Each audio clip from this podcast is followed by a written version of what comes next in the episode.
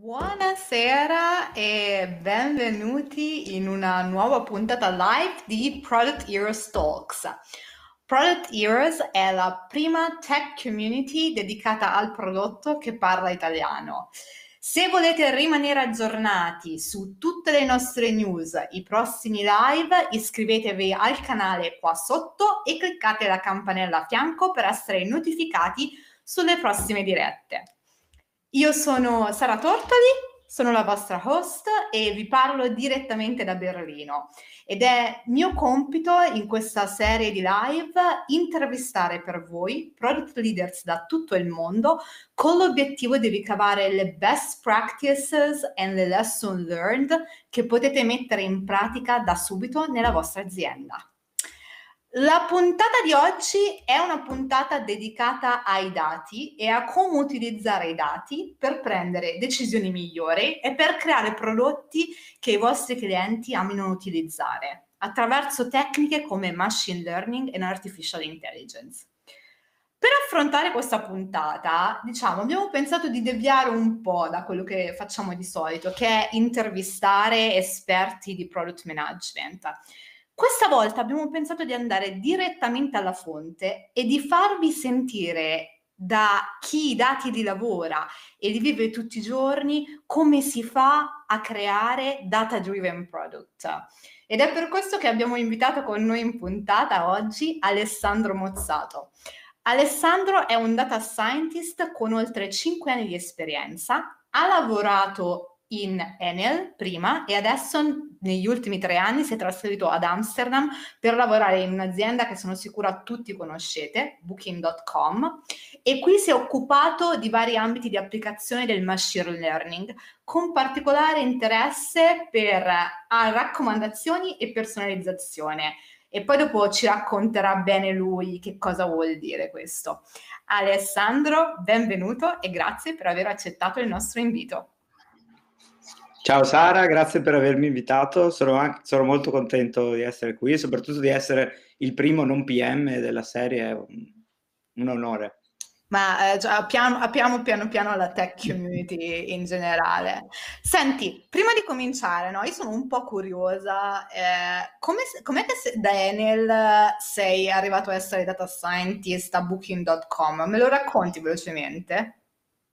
Sì, diciamo che ho fatto, io ho studiato matematica, ho un background in, in matematica a Padova inizialmente, dopodiché mi sono trasferito in Inghilterra per fare un PhD in, diciamo, climatologia, scienze del clima, così, e durante questo PhD ho cominciato a interessarmi di data science, di machine learning, di analisi dei dati, perché era molto simile a quello che, a quello che facevo, a quello che facevo durante il mio PhD. E dopodiché è arrivata questa, questa opportunità di, diciamo, fondere un po' quello che facevo col clima e la data science in, in Enel, appunto, e quindi ho sono colto questa, questa occasione, eh, però diciamo che poi mi sono appassionato ancora di più alla data science, ancora di più a proprio il machine learning, eccetera, e soprattutto, insomma, volevo imparare più cose, essere in un'azienda diciamo, nata proprio digitale, no? nata data driven, da, che mette veramente al centro i dati, eccetera, eccetera. E quindi ho avuto questa possibilità di venire a Booking e insomma l'ho presa e sono molto contento. Ecco. E quindi off to Amsterdam. Off to Amsterdam, sì, da Roma a Amsterdam. Ok. Esattamente. Senti, io volevo partire con una, pro- una premessa, non una, promessa, una premessa, perché Uh, il tema di oggi è un pochino meno, speciali- meno, meno generico delle, dei temi che abbiamo infro- affrontato nelle puntate precedenti ed è un pochino più specialistico. Per cui partiamo con, un, con una definizione, no? Che cosa si certo. intende per machine learning, ok? E come si differenzia da buzzword che sentiamo come artificial intelligence, big data e tutta questa disciplina? Ci aiuti a, a capirlo? Assolutamente. Certo, diciamo che tutte queste cose sono un po', un po' collegate tra loro, no? E machine learning è un po' una grande ombrella sotto cui si inseriscono varie, varie sottodiscipline, no? Machine learning in generale è l'insieme di tutte quelle tecniche che vengono utilizzate per estrarre informazioni dai dati, no? trovare dei pattern nei dati essere in grado di trovare degli insight dai dati.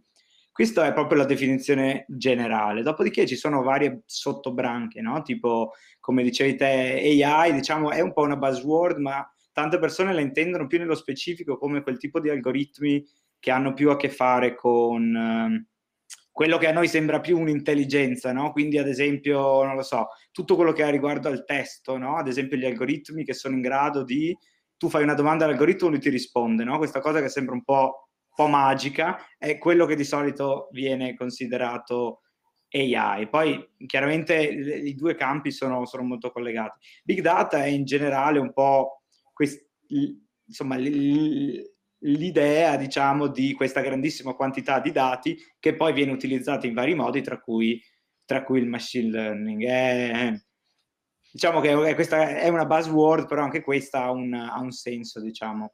In, nel caso specifico del machine learning, che penso che andremo ad affrontare in questa, in questa, in questa chiacchierata e quella, è anche quella parte con cui io sono più, più familiare, diciamo, tipicamente sono problemi del tipo appunto imparare dai dati, essere in grado di eh, estrarre dei, dei, dei, pattern o delle predizioni, eccetera, eccetera, e possono essere esempi tipo nel caso di prodotti, tipicamente sono esempi di utilizzo dei dati degli utenti, ad esempio, per fare predizioni su come un utente si può comportare o su cosa può preferire, piuttosto che che tipo di magari sconti o cose così può, possono essere efficaci, piuttosto che insomma problemi, problemi similari. Insomma, questo è il genere di attività di cui parleremo, penso, e a cui insomma la, la maggior parte, credo, di, di anche i product manager di prodotti digitali possono essere interessati.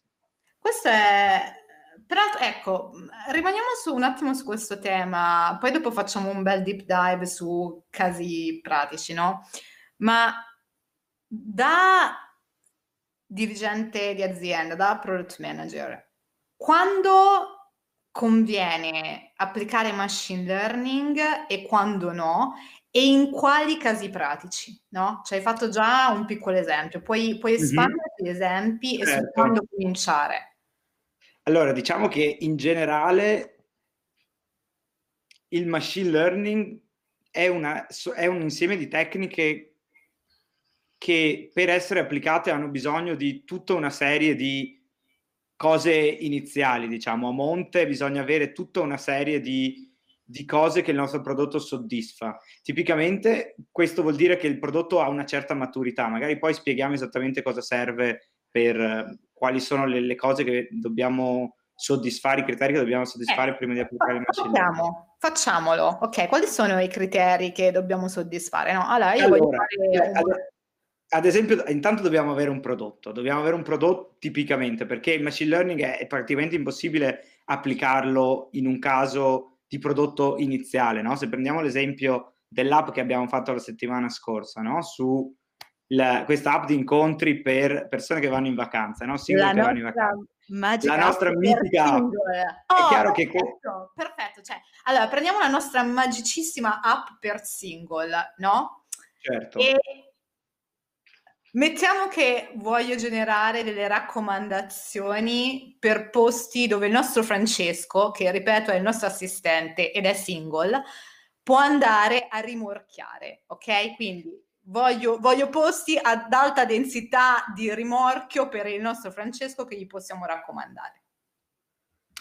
Beh, è chiaro che parlavamo de, della strutturazione dell'app l'altra volta, è chiaro mm-hmm. che per, prima di poter applicare queste raccomandazioni dobbiamo avere un'app, sapere che l'app funziona, averla provata con probabilmente delle raccomandazioni che noi facciamo a mano perché non abbiamo nessun tipo di dati per, per eh, fare queste raccomandazioni. Quindi dobbiamo essere uno stadio in cui abbiamo un prodotto, abbiamo validato la, la bontà di questo prodotto, il product market fit e tutto quello che è intorno al lancio del prodotto. Dopodiché dobbiamo cominciare a raccogliere dei dati, i primi dati, che verosimilmente verranno raccolti con un uh, semplicemente appunto dando agli utenti delle prime raccomandazioni, delle prime cose che saranno fatte o a mano o secondo delle regole che magari ci inventiamo noi, ma senza nessun tipo di machine learning e niente. No? Parallelamente a questo, ovviamente, quando lanciamo la nostra app, dobbiamo anche assicurarci di star catturando tutti i dati in maniera corretta. Dobbiamo assicurarci che, ad esempio, qualsiasi evento, eccetera, succeda, venga catturato e salvato nel, nel modo adeguato, in modo tale che dopo che l'app è stata usata per un certo periodo, abbiamo raccolto una, una quantità di dati, diciamo, sostanziale, a questo punto siamo pronti per eventualmente applicare degli algoritmi per migliorare le nostre raccomandazioni. Un altro... Aspetta un secondo, ritorno, faccio un passo indietro. Quindi la prima cosa è, se dovessi ricapitolare, no? fare delle ipotesi. Quindi ti serve di partire con delle ipotesi che vuoi testare e fino a questo punto non c'è nessun tipo di intelligenza particolare. Assolutamente okay? no. Poi tu cominci a testare, no? E ti mm-hmm. cominciano ad arrivare i primi dati. Quindi la seconda condizione fondamentale è che tu questi dati li devi strutturare e li devi strutturare bene. E io è qua che vedo tante aziende, tante companies in generale che hanno difficoltà Avresti delle, delle, tips, delle best practice per cominciare a organizzare i dati? Perché senza una base di dati ben strutturata e ben organizzata è impossibile fare qualsiasi tipo di intelligenza. Assolutamente. Quindi se non abbiamo, i, se non abbiamo i dati o abbiamo dei dati strutturati male, è chiaro che non possiamo fare niente. Quindi secondo me la cosa che può avere senso, sebbene... Eh, partiamo da, um, partiamo da un, da un, prodotto che ancora iniziale, diciamo, mm-hmm. può, può, avere senso ehm, magari, uh, come dire, mh, mm, in, eh, come dire, in, mettere... Eh, inserire nel loop di sviluppo del prodotto, diciamo, un data scientist o comunque un esperto di machine learning.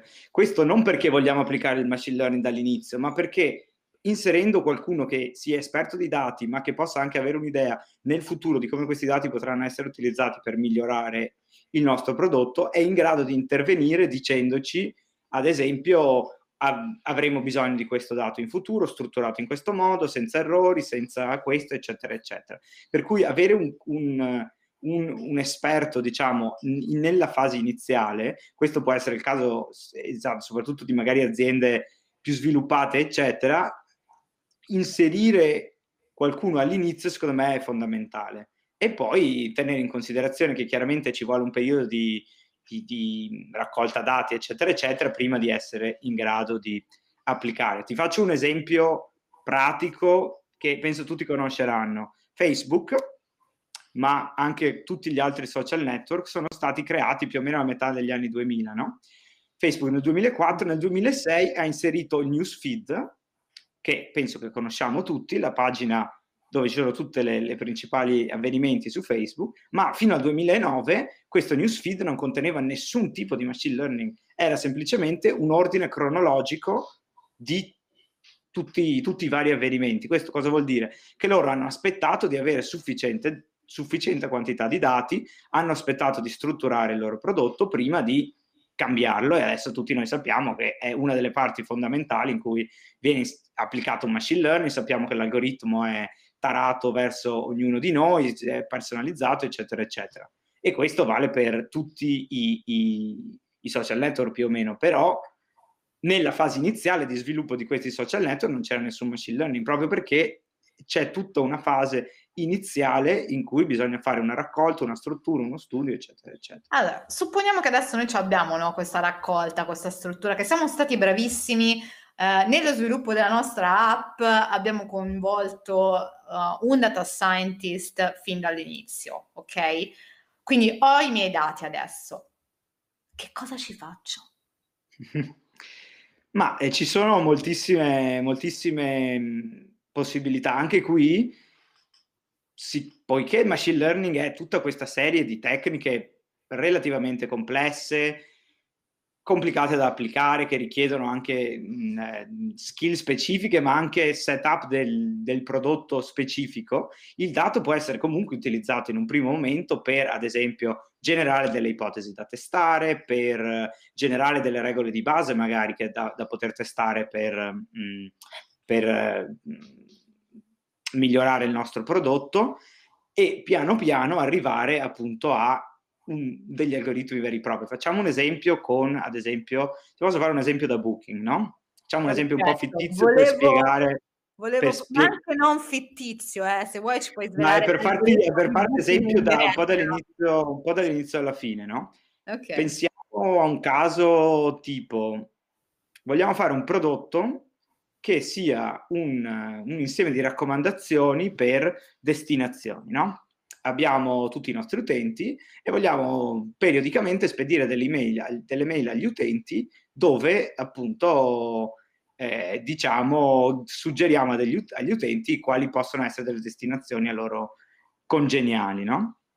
Cosa facciamo? All'inizio dobbiamo, all'inizio probabilmente inizieremo suggerendo agli utenti un po' un po' de, de, delle destinazioni, non dico casuali, ma seguendo una qualche regola no, che inventiamo. Ad esempio può essere le destinazioni più, più popolari in assoluto, ad esempio, piuttosto che più popolari in questo periodo. Adesso è Natale, suggeriamo impianti scistici, scistici e, e similari. No? È un tasto un po' dolente adesso, eh, te lo dico. È un tasto un po' dolente, diciamo che l'anno scorso avremmo potuto fare questo. Eh, questo che era l'anno scorso e non quest'anno, lo saltiamo il 2020. Esattamente, esattamente. Poca, ci sono poche raccomandazioni da fare. Eh. Diciamo che... Um, Esatto, facciamo, abbiamo questo prodotto, quindi eh, intanto vogliamo validarlo, no? Come dicevo prima, bisogna validare che il prodotto funzioni. Diciamo che lo validiamo rapidamente, vediamo che gli utenti sono interessati a ricevere queste raccomandazioni. Dopodiché, quando abbiamo questi dati, abbiamo cominciato a raccogliere dati magari su come gli utenti interagiscono con l'email, cosa cliccano, cosa prenotano, eccetera, eccetera, possiamo cominciare a personalizzare questo tipo di raccomandazioni, no? Ad esempio, se, se sappiamo che un determinato utente ha una storia di prenotazione in determinato tipo di, di strutture piuttosto che in un determinato tipo di, uh, di, destinazioni, eccetera, eccetera, possiamo cominciare a usare questi dati, no?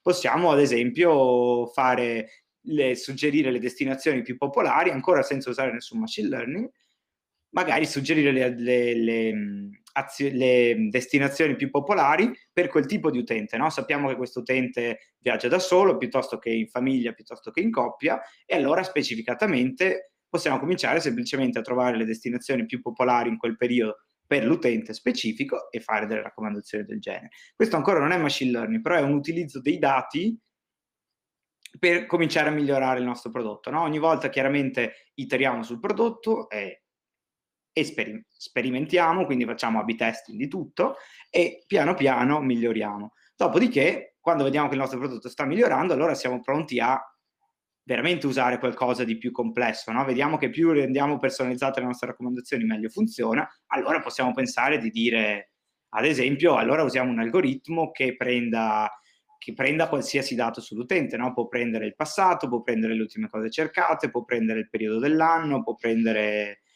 la, il prezzo medio che l'utente ha pagato negli ultimi booking, può prendere le destinazioni, eccetera, e, e chiaramente cresce, cresce, cresce sempre di più e da questo possiamo eh, effettivamente generare un cosiddetto un modello per prevedere quali sono verosimilmente delle prossime destinazioni specifiche per questo utente. No? Questo è quindi un, un percorso. E questo, rimanendo su Booking, no? È questo di quello di cui ti stai occupando in questo momento? Ci parli un po' mm, di quello sì, che diciamo, specifico. Sì, diciamo più o meno io mi occupo di cose molto simili, quindi soprattutto per tutto quello che, ha, che, che riguarda i risultati di ricerca, diciamo il mio team si occupa un po' di tutto quello che è i risultati di ricerca, cosa che include ad esempio, dobbiamo pensare che Booking comunque è un'azienda molto strutturata, un'azienda che ha molta storia, che tra l'altro è focalizzata molto, moltissimo sull'ottimizzazione, quindi anche online trovate dati sul fatto che a Booking penso che facciamo girare qualche migliaio di esperimenti in contemporanea ogni giorno, ad esempio. Quindi ogni parte del sito è estremamente ottimizzata. Quindi io mi occupo di cose che possono essere l'ordine dei filtri, piuttosto che i filtri preferiti per l'utente, piuttosto che magari l'ordine in cui sono presentati i risultati di ricerca, piuttosto che eh, caroselli particolari nella pagina che possono essere specifici per l'utente, raccomandati, eccetera, eccetera. No? Pensiamo che praticamente ogni parte del, del, del funnel principale di Booking è ottimizzato anche utilizzando gli algoritmi di machine learning. Che cosa hai imparato nella tua esperienza da Booking che potresti raccomandare a aziende italiane, a startup per esempio, ma anche aziende che sono già in fase di scaling, no? Certo. Perché eh, Booking è, è abbastanza famosa e tra l'altro ci sono un sacco di articoli anche su Medium, eccetera, relativi proprio a questa cultura che ha di continua sperimentazione. Come si fa a instaurare una cultura del genere, di continua sperimentazione? No? Quali, quali sono le cose che hai notato e che ti, ti sentiresti di consigliare? Sì, allora la, la, sperimentazione è proprio veramente il cuore di tutto quello che facciamo, non c'è nessuna modifica che venga inserita nel sito senza passare per A-B testing, eh, per A-B testing, quindi tutto è, è, è, veramente il cuore e nella mia esperienza è anche veramente il modo migliore, ma anche secondo me quasi uno degli unici modi per sapere veramente se stiamo andando nella giusta direzione, se stiamo ottimizzando il nostro prodotto in maniera, nella giusta maniera, se ci stiamo focalizzando sulle cose giuste, e, eccetera, eccetera. Quindi sicuramente l'experimentation, non solo l'experimentation, ma anche, come dire, la democratizzazione dell'experimentation. No? Noi abbiamo dei tool interni per cui ognuno può accedere e vedere tutti gli, gli esperimenti che sono che, che stanno andando sul sito, può vedere le metriche, può vedere le decisioni che sono state prese, quali sono le metriche primarie, secondarie, eccetera, eccetera. Può anche contestare eventualmente se un esperimento viene messo full on, viene quindi accettato dal product manager perché il product manager è diciamo innamorato del prodotto, ma eh, questo esperimento non, come dire, non, non è positivo per le metriche che stiamo considerando, semplicemente c'è una cultura tale per cui si può andare dal product manager e dire secondo me questo no, non deve andare full on, no, non va bene, io lo toglierei e si può aprire una discussione. Questo l'ho visto fare moltissimo in maniera completamente aperta e per il bene del prodotto. Secondo me queste, queste, questo tipo di cultura di sperimentazione è, un, è una cosa che può essere, può essere fatta ovunque, magari non nella stessa scala ma comunque fatto ovunque e questa apertura del, dei tool per gli esperimenti e degli esperimenti stessi è, è, anche una cosa che può essere fatta ovunque e che porta enorme beneficio. E ultima cosa, legata a questa cosa sulla, sulla sperimentazione, semplicemente far parlare il dato, il, il dato proprio dell'esperimento, come, come ultimo, eh, come dire, come ultimo giudice, no? E questo fa sì che appunto tipicamente magari il team non si innamori del prodotto, non si perda decidendo che semplicemente quello è il modo di farlo senza avere un riscontro, appunto, un riscontro dei dati. E, e anche questo, la, questa apertura totale dei, dei tool è, fa sì che, eh, che ci sia una, un accountability, diciamo, verso, verso tutte queste cose. Questo è anche quello di cui parlavamo con Silvana nella prima puntata, quando dicevamo che ti devi innamorare dei problemi e non delle soluzioni, perché sennò poi dopo corre il rischio di essere molto selettivo con le tue metriche, volutamente ignorare dati che magari non sono proprio simpaticissimi a favore della tua esatto. tesi, a favore di altri, no? Io intanto invito i nostri ascoltatori a lasciare domande nella chat se ne avete mentre parliamo, che poi le facciamo al nostro Alessandro. E volevo proprio tornare su quest'ultimo punto nel frattempo, che è la collaborazione tra data scientist e product managers, no? Certo. In generale development team, quindi mm-hmm. come collaborano i data scientists con i product manager, ma anche con i developers, i software developers, eccetera, no? Ci dai un po' la tua esperienza e quale secondo te è la versione ottimale di questo rapporto?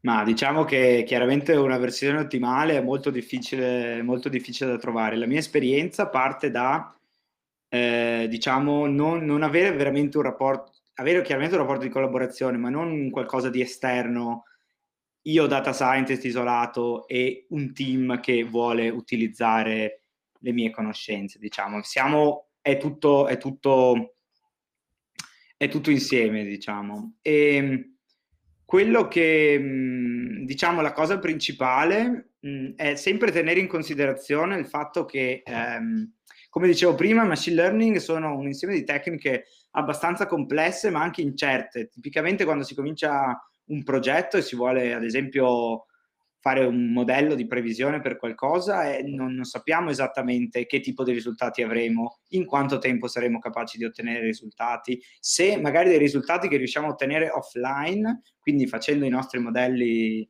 diciamo, nel nostro computer, poi si traduca anche nell'applicare questo modello online e questo si traduca in un, positività di, di, esperienza per l'utente.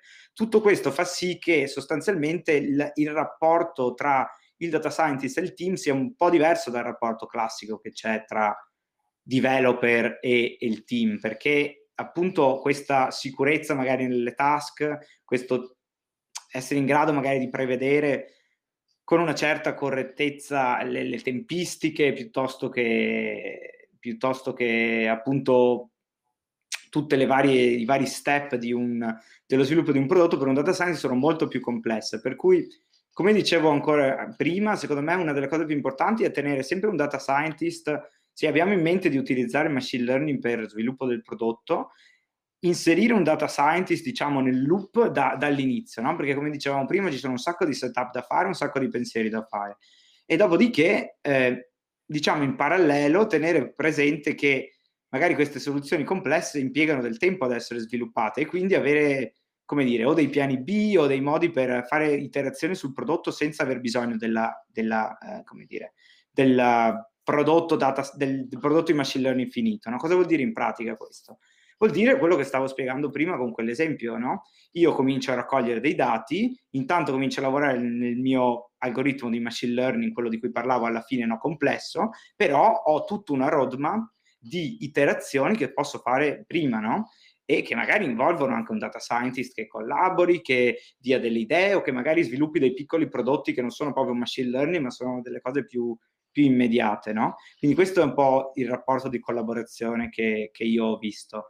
Tenere ma, sempre presente questo.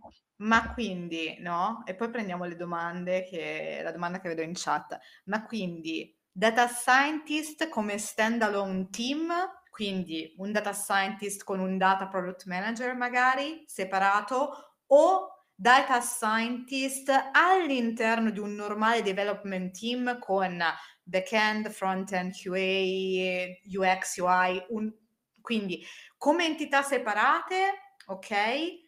o come parte integrante di un development team e quindi anche gestendo, gestito da un solo backlog, no? Quindi con task per i data scientist, certo. backlog, eccetera.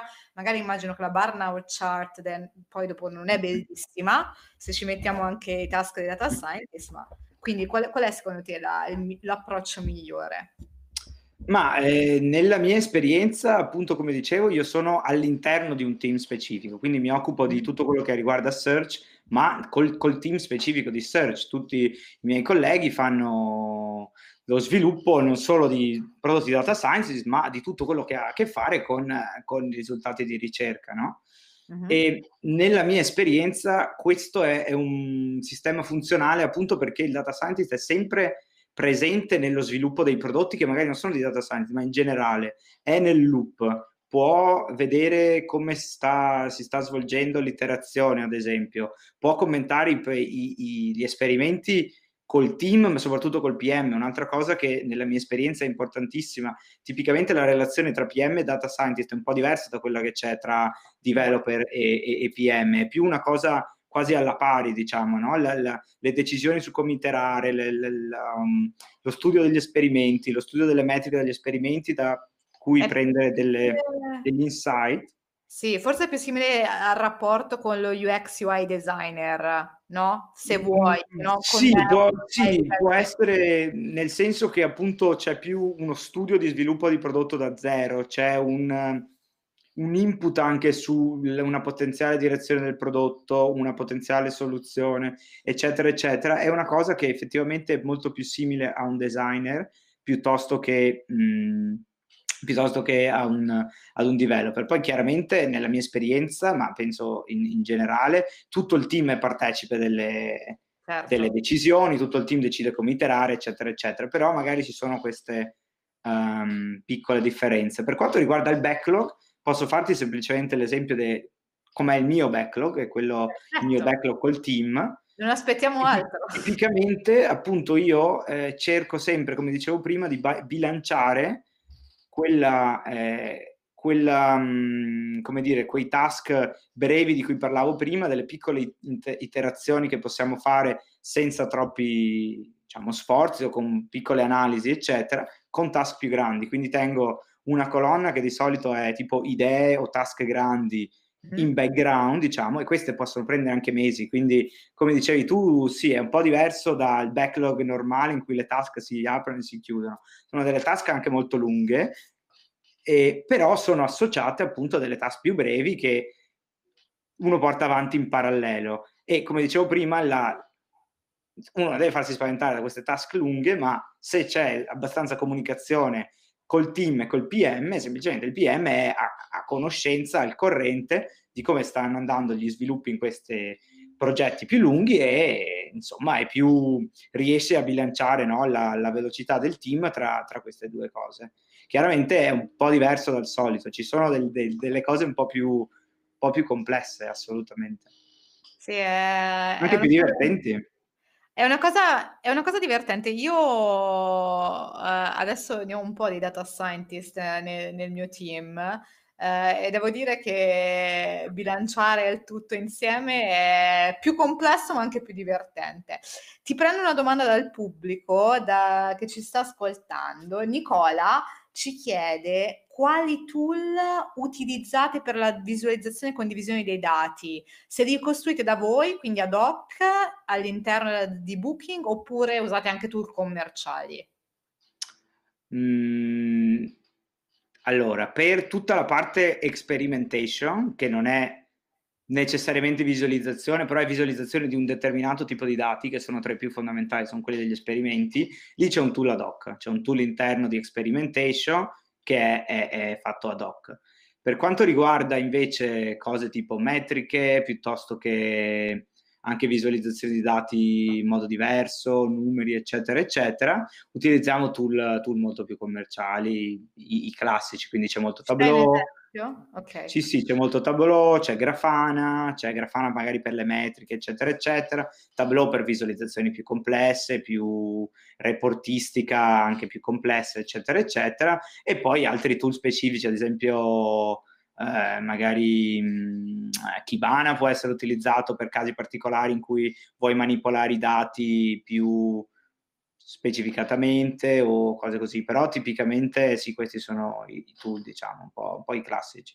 Senti, tu potresti raccomandare, se conosci invece tool per, per sperimentazioni, eccetera, che secondo te funzionano bene senza dovertelo costruire ad hoc?